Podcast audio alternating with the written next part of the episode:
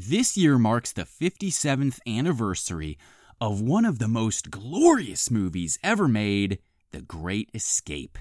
It's based on the true story of Allied World War II soldiers organizing an elaborate escape from a German POW camp.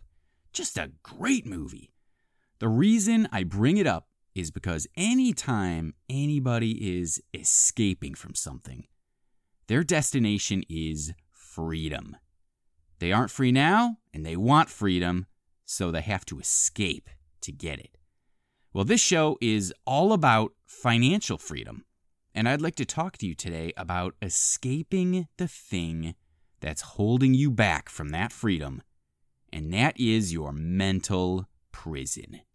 It is time to get out. Welcome to the 360 Blue Financial Strategies Show. Join us as we discuss actionable steps you can take today to gain financial freedom.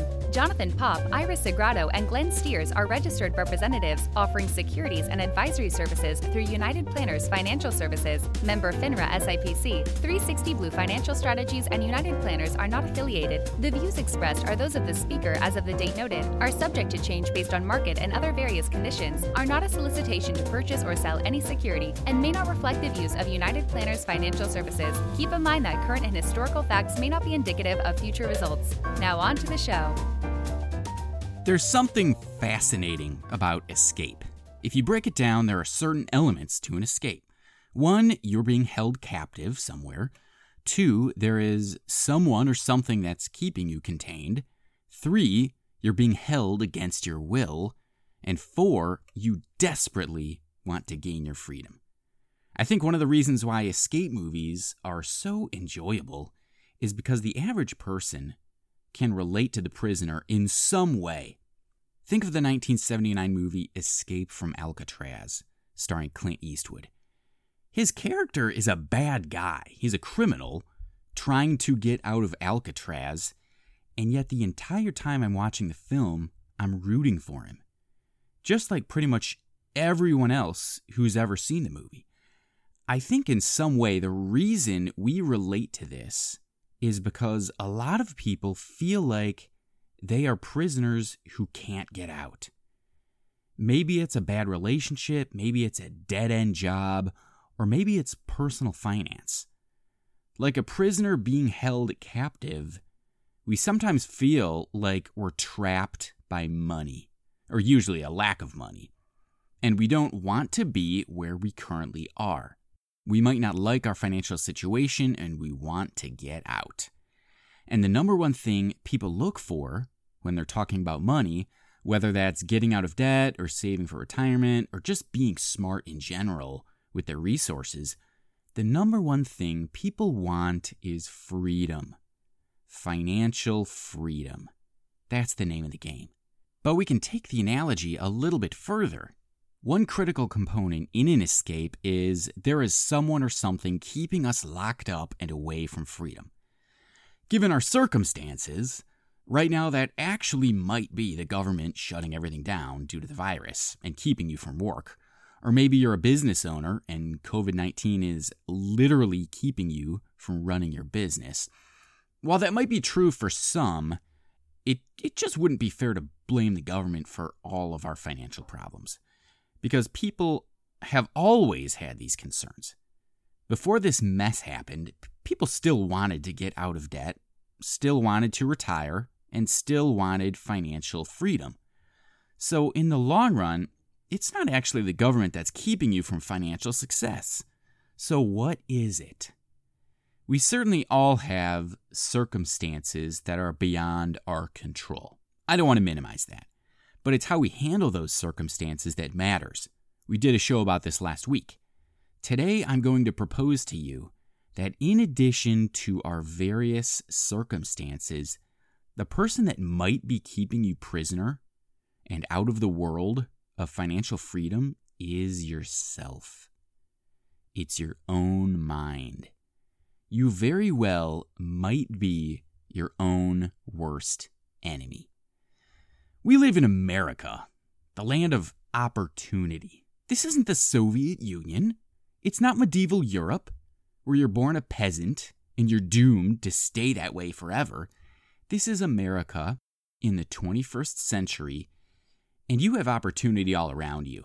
But one of the reasons you still might feel imprisoned by personal finance is your habits and your own mind are keeping you from taking the necessary steps to improve your situation. Probably the biggest barrier to your success in anything in life is negativity. I can't do it. What's the point? I'll never change. I'll never get there. Negative thoughts keep you from ever taking the first step. Negativity is like being in an outdoor hot tub on a cold day, but the water in the tub is just barely warm. Have you ever been in this situation? It's not even nice being in the lukewarm water, but when you try to get out, it's really cold. So you just stay in the miserable water. That's kind of like negativity. You're not at all comfortable being where you're at, but as soon as you try to get out, you find yourself really uncomfortable. So the negative thoughts tell you just stay put. Don't even bother. So you want to have a robust retirement? You want to have freedom with your time and money? You want to stop worrying about your finances? The first thing you got to do is learn how to deal with your emotional negativity. A way to do this is by engaging in conscious autosuggestion, which is a fancy way of saying you replace bad thoughts with positive affirmations. This idea has been around a while. It started by a French psychologist in the 1920s and was piggybacked by Napoleon Hill in his famous book, Think and Grow Rich. The idea here is you first have to become aware that negative thoughts are happening, and then you replace them with positive thoughts. So here are three steps to escaping your mental prison. Number one, notice when the negative thoughts arise. Be aware of it. Here's an example. Maybe you got laid off and you've been searching for a job for a while.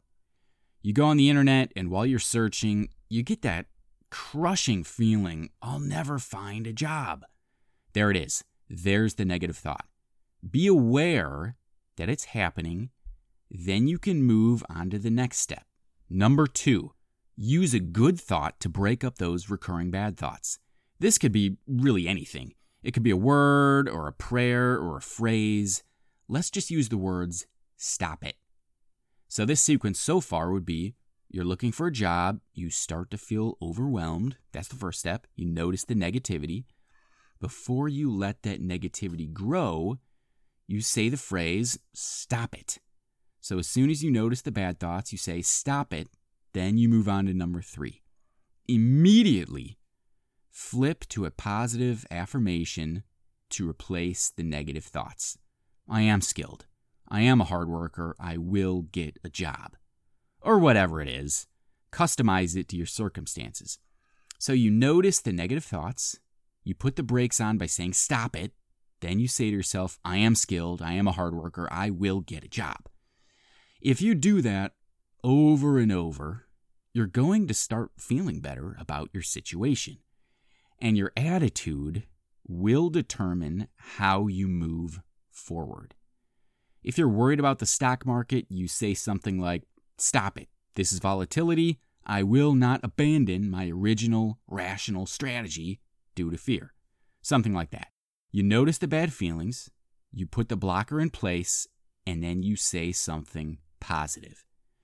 You might have to repeat it a lot, but over time, you're going to train your brain in a Pavlov's dog type way to think positively. That's the first step.